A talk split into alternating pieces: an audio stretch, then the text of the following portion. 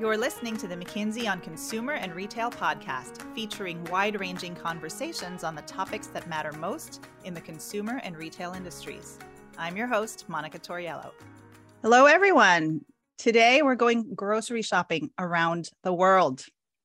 Not really. I wish we could do that. It would be really fun. But we're not quite doing any actual shopping, but we are going to hear about the state of grocery retail all around the world McKinsey's retail practice has undertaken a huge research effort that encompassed surveys of more than 30,000 consumers and more than 100 grocery CEOs globally about what's happening in grocery and what the future of the sector might look like. And today we're excited to hear from the regional leaders of this research to tell us about what they're seeing in Asia, Europe, and North America the commonalities among those regions, but also the differences in how the grocery sector is evolving in distinct parts of the world. So let me briefly introduce our three guests, and then we will talk all things grocery. First up is Bill Aull, a partner who leads McKinsey's office in Charlotte, North Carolina. Bill has expertise in a number of retail and CPG topics, including merchandising, category management, and strategy. Bill, thanks for being here. Great to be here you know what? Can each of you also tell us one thing that you always buy at the grocery store? So for me, it's seltzer water and some kind of dried fruit, right? Every trip to the grocery store, I buy those two things. What is it for you, Bill? What can't you leave the grocery store without? You always have to get cream cheese. You always have to get eggs and some sort of grainy bread. Next up is Dymfke Kuijpers, a senior partner who leads our retail and consumer practice in Asia. Dymfke is a Dutch national who's been based in Singapore for the past five years. Dymfke, nice to have you with us. Very nice to be here, Monica. And what's one thing that you never leave the grocery store without? I actually never leave without stone berries because it's the best indication of the supply chain of a grocer. Daniel Läubli is a senior partner based in Zurich. He co leads McKinsey's retail practice in Europe, and his areas of expertise include strategy, store operations, and advanced analytics. Welcome to the podcast, Daniel. Hey, Monica. Tell us what your grocery must have is. It's a dark uh, Swiss chocolate. I eat at least a pack a day. So uh, whenever I go shopping, I need a lot of them. Oh my gosh, that sounds great so all of us to some extent are grocery shoppers right? We're all we're all consumers. So let's start this conversation with the consumer. Broadly speaking when consumers shop for groceries these days they notice that prices are higher right? So consumers are they're trying to stretch their budgets and they've become more value conscious as your grocery reports have said. But you've also said they want to eat healthier and they care about sustainability. And there's some some tension between those things right? Because healthier foods and sustainable products tend to be not the cheapest options. So bill let's start with north america. Is the picture that i've painted an accurate picture of the consumer? It is. Um, the bar is raised in terms of what grocers have to do to deliver on value.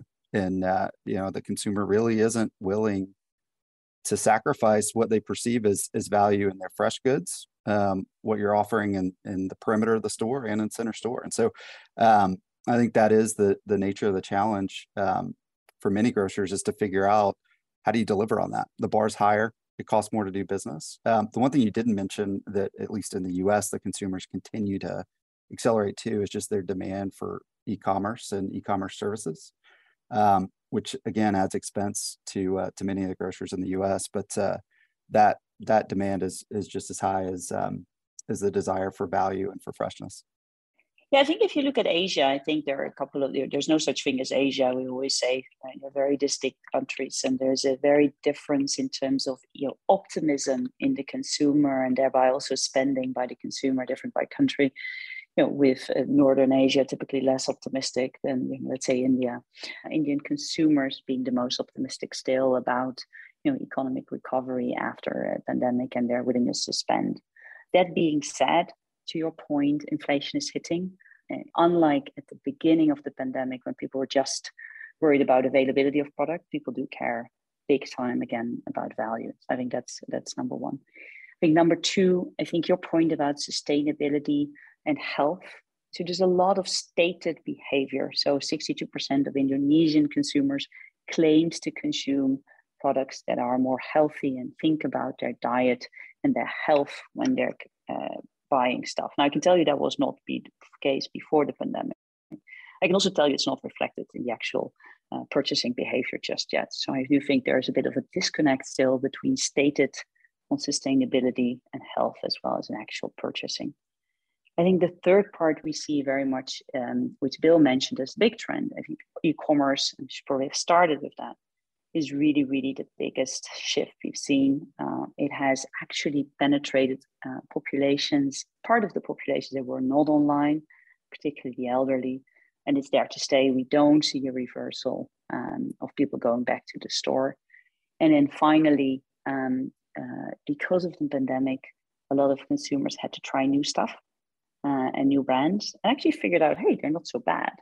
Um, so the ability and the uh, willingness, I would say, to trial new stuff uh, has disproportionately grown uh, in the last few years. So when we look at Europe, I think uh, a lot of the development, also Bill mentioned, for North America is also true in Europe. I think um, the three main things that currently I think the industry are driving. One is really the inflation and cost, uh, labor cost increase we have, and general cost increase.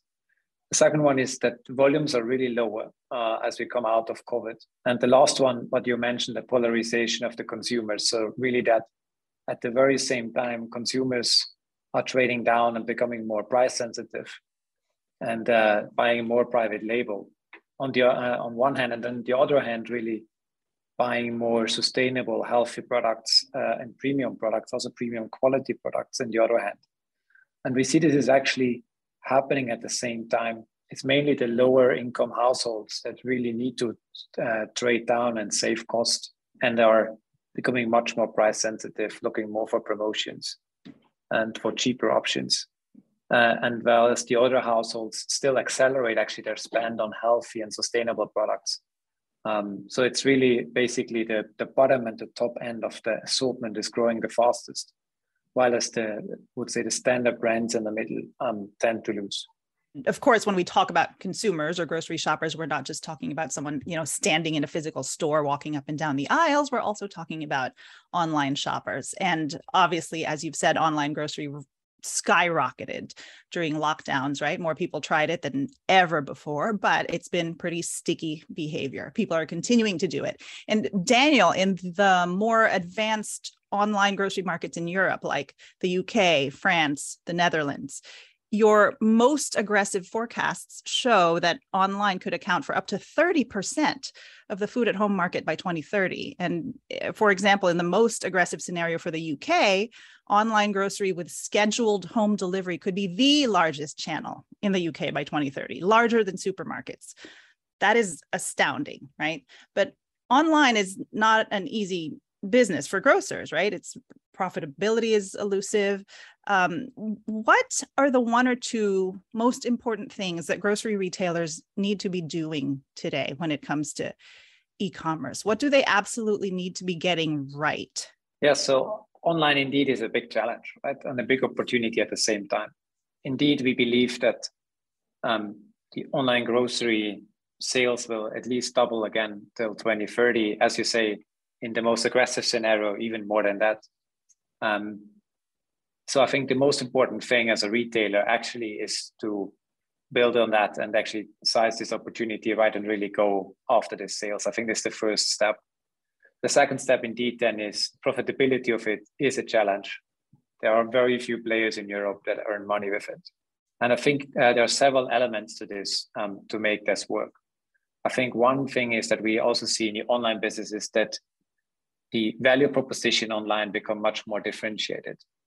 While in the past being online was the main offering, uh, we now see a lot of players um, offering much more specific uh, value propositions. Is it all organic? Is it more local? Is it um, like quick commerce, like a convenience offering online? So I think one thing we see is that the online starts to develop into different formats and banners like the, like we saw it offline. And we actually see con, um, consumers buying with several online shops and splitting their purchase across several online shops, like they did offline as well. I think that's one of the first important elements that um, it's important to sharpen the value proposition and really target it to a certain customer segment and a certain shopping missions. Um, then I think all the operational excellence and automation is another important lever um, to increase profitability. Um, another one is uh, things like retail media, um, where um, the retailers actually sell advertising space on their websites to CPGs using um, also all the consumer data they have to, to allow for great targeting. Um, uh, this will also be an important driver of profitability. We see actually some of the best players achieving 10% of their online sales now through this advertising sales. Uh, and this is being a, uh, an important contributor to their uh, bottom line. Yeah, I think Daniel framed it nicely in terms of, you know, what you need to do to win. I think what's interesting in the US markets, Canada to some extent, and, and a bit in Mexico is just the development of e-commerce looks so different.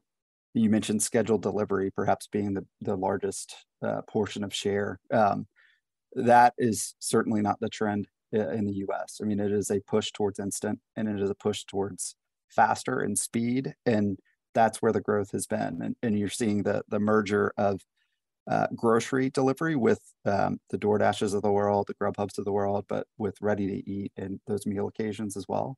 Many of the grocers in, in the US are now really having to face the, the, the decision of do you try to build this yourself or who do you partner with? And obviously, through the pandemic, a significant number of grocers uh, really accelerated their partnerships with Instacart and Shipt and others of the world. Um, and I think they're taking a step back now to say, as we as we think about uh, where this goes, how much of this do I want to own, and and and how much do I want to have a partner lead for me? And Daniel hit on a few of the big drivers of that decision. Um, who owns the customer data, and who controls the experience that the customer is having? Because ultimately, um, that's a big portion of of repeat traffic and loyalty um, that we see in the U.S. But just to ground in the facts in the US, it was uh, about 3.9% online penetration in December of 2019 before the pandemic. We're now sitting in the low teens. And while I don't think um, our projections are that e-commerce gets to the level that Daniel alluded to in, in Europe by, by 2030, it's not significantly behind. Uh, Mid 20s is sort of what we would see in the US. Um, and again, it, raises a lot of questions that uh, in terms of delivering on it profitably, Monica, that you raised around is now the time to, to rethink your supply chain that delivers that. But uh, it's been a fascinating journey. Um, I think it's it really is the battleground that uh, we think is going to shape the sector for the next five years. I think it's fascinating too, just to see how many grocers are, are inserting themselves into new markets without a brick and mortar presence. There are a number of grocers uh, doing that. The interesting new uh, competitive landscape is going to evolve dramatically, uh, and and I think it's going to be fascinating to watch. Yeah, Asia is, is again very, very different by country. If I take China on the one end, there is oh, you know, the vast majority is in the next 30 minutes. There is some next day, uh, but you know, a hell of a lot is in the 30 minutes delivery. And a very different model, uh, if you will, than more the classic grocery basket out of supermarkets, which next day uh, or same day which we can make a decent margin on. I think a couple of things to watch. Uh, for sure, media monetization. Uh, we see the big players very aggressively moving there. Uh, tech players already there. I think second area is um, uh, is around you know, to Bill's point, supply chain. Traditionally, uh, labor has not been uh, expensive here in many countries, but now it's becoming so. How do you organize that? How do you make your supply chain more resilient and fit uh, to fit for your kind of omni-channel model. A final piece of this is, you know, we see a huge surge in um, uh, in data-driven systems of personalization, but also related to it loyalty, and in part by I think driven by the unique Asianness of super apps. So uh, many many different apps, and kind of then the existing grocery players saying, okay, how do we compete against some of these super apps, and how do we create our own ecosystems? You know, put together um, by a loyalty system where we can create a little bit of a reinforcing loop for customers to come more often. I would say by and large, uh, quite a lot of the Asian retailers are struggling to make money still um, in online sales. I think they're less developed from that perspective compared to Europe. And what's interesting in the in the US Dymfke is is everyone's asking what's happening in Asia with the super apps and is that what we should be doing? And there's probably some learnings of of uh, what's actually working versus not and how should that translate to to what happens in the US. Yeah, and I would also say that most of our uh, most most retailers here are actually no longer retailers, right? They also have payments, have fintech players. They are also often producers, so they're also CPG producers. They also have an advertising business, or also media business. They go into gaming. It's almost hard to say uh, the state of grocery in China to a certain extent kind of doesn't exist anymore from an industry perspective. Uh, let's talk about labor and talent. So you guys have have brought that up as well. It's a huge issue in retail. We're seeing, you know, rising attrition, employees demanding more flexibility, automations, changing the types of skills that retailers need, et cetera. And obviously we can point to many examples of things that retailers are already doing on the talent front, whether it's, you know, higher hourly wages, tuition reimbursement, you know, reskilling and upskilling programs, uh, distinct career paths to attract digital talent and all of that. But what are you seeing that's actually working? Like, what is truly making an impact? What have you seen retailers do on the talent front that has been really effective? I do think that is one of the big challenges. And to say what is really working, particularly in the grocery sector, uh, there's not a long list right now that you could say, hey, look, this is what everyone should be doing. I think there is a lot of trial. And I would separate as well the what's happening to make corporate centers attractive, what's ha- what's happening to make distribution centers attractive, what's what's happening to make stores um, attractive. And I, I think in stores, what's been interesting to see are folks that are actually trying to rethink what's the value proposition um, to the department manager in in produce, uh, for the department manager in in meat, or um, who's driving the customer experience desk. And so um, there are some innovative things I think going on around how are people seeing career paths evolve. Um, and so there are some uh, some folks that are starting to think about how do I how do I really rethink the career pathing in the way that that people stay in this industry? Because to your point, the um, there's always been a lot of attrition, particularly at the the front desk checkout and some of the other kind of daily kind of tasking um, roles. But the real core of what drives the performance of a store are those department managers. I think there have been folks that are looking at store managers, department managers, and thinking creatively about what are the career paths I can offer them? What are the kind of step out roles or special projects that can be offered to them? What are the ways they can learn and develop through offline learning and training that broad broaden their their skill set beyond just the core of maybe what they're doing today um, that are interesting. But obviously, the the list still, even in that, is, isn't isn't substantially long. When we actually ask the CEOs what their top priority or top concerns are in, at the moment, um, finding the right talent it comes out on number two, directly after inflation. And when we asked the same question last year, um, talent was not in the top ten. So this really jumped up to the second place, and it's really a big challenge. Also, when you look at job vacancies in the European Union in retail, they're on a record high. So it's really difficult to find them enough talent and the right talent. And this is traditional roles like butchers, bakers, store associates, but it's also newer roles, right? Like um, in the tech field, uh, in IT, in analytics. Um, so basically, in all of these roles, there are not enough people, and attrition is at the record high level. Many of the retailers reacted um, in the last months, offering higher pay, also compensating for the inflation, so um, to increase um, the buying power of, the, of their employees again, right? But I think what we find in research is that uh, higher pay is only part of it, and it's actually not what makes people stay what makes people stay is if they have an environment where they like to work, right? If they go along well with their boss, um, if they belong to the company and have a, an environment where they can yeah, feel belonging, um, where they have good career opportunities, as Bill was mentioning. So um, I think some of the most interesting things I've seen is really um, retailers that started to offer training programs for their department managers and store managers on how to lead, how to improve. It's not a solution to everything, but I think it's one of the most interesting things I've seen so far. Yeah, I wouldn't say we've particularly cracked that in Asia. I think in some markets there is still more labor available than in Europe and the US. Uh, that being said, I think what we see here, and actually interestingly enough, some of the best practices are coming from the hyperscalers. So programs around how do you lead with purpose, how do you scale fast? How do you create entrepreneurship and frontline, you know, and founders mindset? If you started this, you know, with two people five years ago, you're now thousands of people. How do you make that happen, right? So I think quite a lot of the the best practices are around how do I create purpose? Uh, what is my purpose as a company, and how do I get everybody excited around that? How do I then make that practical in values and kind of in the in the fabric of the of the company on how we work, so that I empower sufficiently the next generation so I'll ask one more question. Um, you know, you've interviewed lots of CEOs for these reports, and you counsel many of them uh, on a daily basis. What is the one message that you'd give today's grocery CEOs? Um, in other words, if they do only one thing in 2022, what should that one thing be?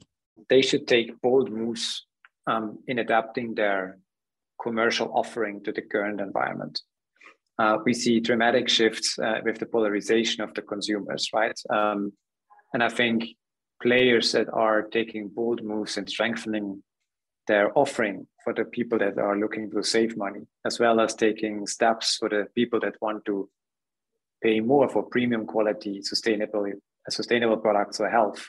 I think the ones that really go bold uh, um, along these trends uh, will benefit from this current situation and will um, come out much stronger out of the current crisis. My simple one is invest in your people. Um, I think there's there's such a pull for talent, and it continues to be that way. And um, you, you know all the things that Daniel has described and and Dymfke has in terms of the evolution of the industry. I mean, it, there's a lot of leadership needed in this sector, and um, I would really encourage everybody to be investing in uh, um, all parts of, of their organizations from the, the corporate centers to the store managers and store employees but um, that's my big message. I was going to go similar i was going to say invest in capabilities being that the digital capabilities and related cool stuff around retail media but also basic core cost saving private brand development you know how do i run my stores? What i feel very excited about is the speed by which new businesses gets built. From zero to three months first version, 12 months fully fledged. I mean, these things go so fast. I would say there is where Asia has, an, you know, something um, to learn the rest of the world.